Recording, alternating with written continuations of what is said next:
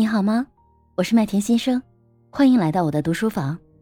下面的内容是我们读书活动的直播回放，由于版权的原因，我们只保留了大家讨论的部分。欢迎你收听。小银鱼吧，你有什么心得和故事？情绪哈，我听那个水淼姐姐讲的，我挺有感触的。因为我之前啊，呃，写过一段时间日记哈。水淼姐姐这么一对比哈，我就知道了。因为我的日记叫我烧了，为什么呢？没有起到好的作用。哎，写的都是负面的情绪，然后看的时候都是不好的，越看越加重这个情绪，就是郁闷的情绪。所以让我给烧了，烧了之后再也不写了。因为之前也是。呃，听过哈，说写日记，实际上要是说内向的人，可能容易更容易导致这个抑郁。后来就不再写了，好像就是找这个快乐的事情哈，有点少。再就是瞬间即逝那种感觉，所以就不再写了。然后听了孙淼姐姐今天一说，我就明白了，原来写完之后需要的是反思，然后总结什么原因导致的，完自己的当时的是什么心情。这样的话可能会事半功倍，能好一些。其实我建议你可以去呃读一本书，叫《活出最乐观的自己》。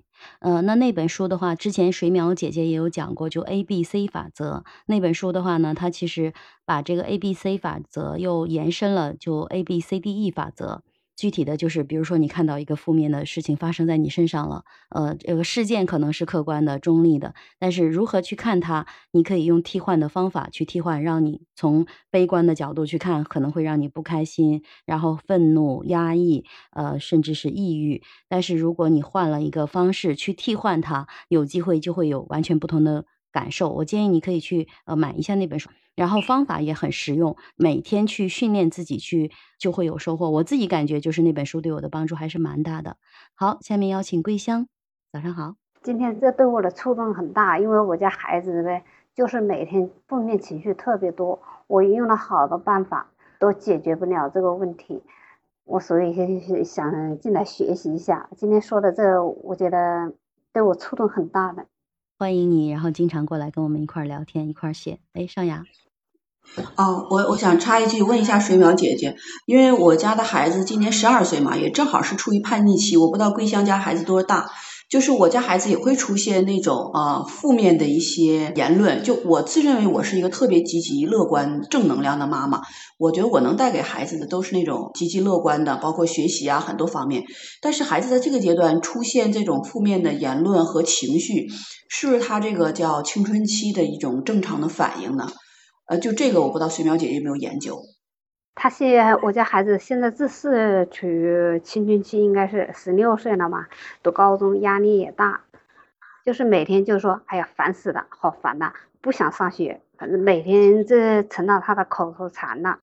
我是个男生，我谈点那个女生可能不一样的观点啊。经常我在门诊会好多家长，我们家孩子逆反期，青春期，我说什么叫逆反啊？就是跟你不一样，对吧？那如果假设你们认定这是逆反，跟你不一样，那你负面了，他会不会正面呢？那如果他厌学，他不想上学，那你也厌学，他是不是会喜欢上学呢？因为你认定他是个逆反，也就是说一直跟你相反。那好，那你认定他玩游戏，那你也玩，他还玩吗？他负面，你比他更负面，他还负面吗？所以不一定是逆反，但是逆反是一个客观现象，谁都逆反。老小孩，老小孩到，如果假如家家里有老人的话，你们会发现老人也逆反。这个逆反是一个持续出现的一个心理状态，只是在青春期，他在从未成年人到成年人阶段，他表现的更为明显强烈。这个最重要的是他的激素水平突然间的变化，比如说女生她的这个生理周期的发生，男生当然也有啊。那他突然觉得自己不是孩子，是大人了，那我就要当家做主，我要立标杆、立旗帜，而你。是我一定要挑战下去的人，我不能跟你一样啊。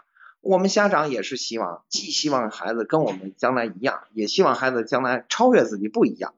那我们是不是也逆反呢？我们多多听了我们的爸爸妈妈的话才长到今天的吗？还是我们不听他们的话长到今天？或者有的人是因为不听话长得更好的？这是我们看逆反的那个。有很多孩子玩游戏，跟我说是他游戏。我说那好，那你玩，你看他还玩吗？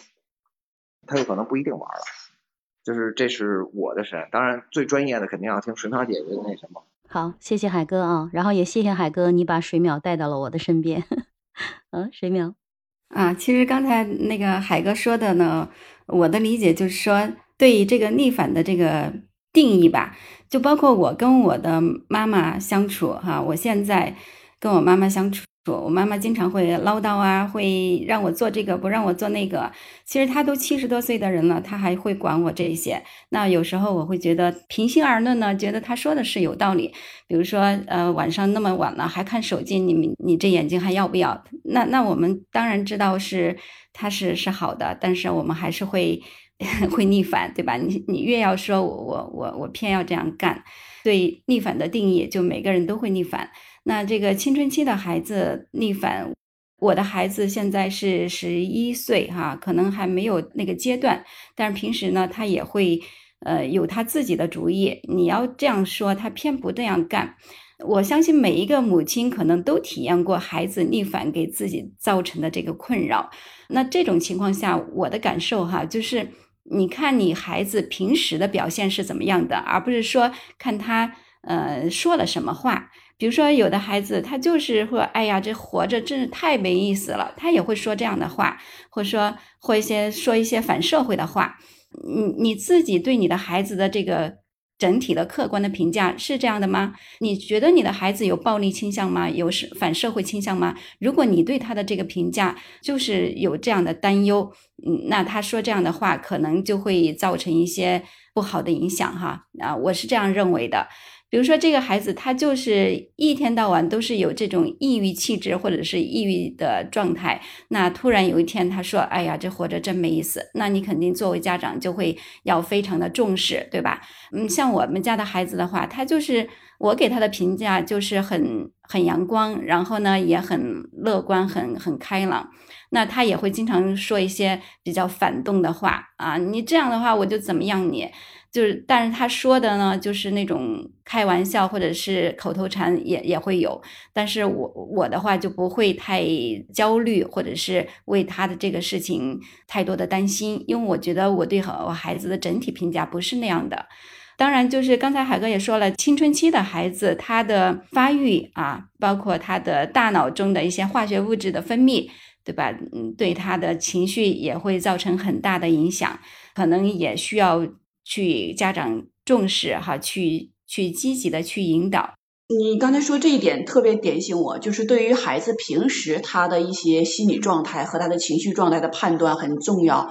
他可能一时之间那种情绪反应，并不代表他就是这样的人。这一点我觉得对我挺有启发。然后海哥说那个意思呢，是有参照物，就是孩子到底叛逆不叛逆，他是我们作为家长的这种参照标准是不同的。比如说今天早晨我送我儿子去上课的时候，他就跟我突然说一句话，他说：“妈妈，我不喜欢上课，我不想去上课。”其实我特别理解他这种感觉，那我也不愿意去啊！一早晨那么早，我们六点钟就得起来，然后得收拾，还得去上课，听老师一直在讲，一直在讲，可能会感觉很枯燥、很无趣。但是从我的内心深处，我是希望他能去正式学习这件事情啊。比如说，他一旦出现这种言论的时候，我就很焦虑，他是不是有厌学了？其实刚才听您一说的话，其实没没有没有必要那么焦虑啊。其实他可能就是一种。情绪上的这个，通过语言展现出情绪上的一种，呃，就负面的这种话，他不代表他真正的可能说，哎，我就是厌学，我就是不想学，那可能这么样去理解会反而好一点。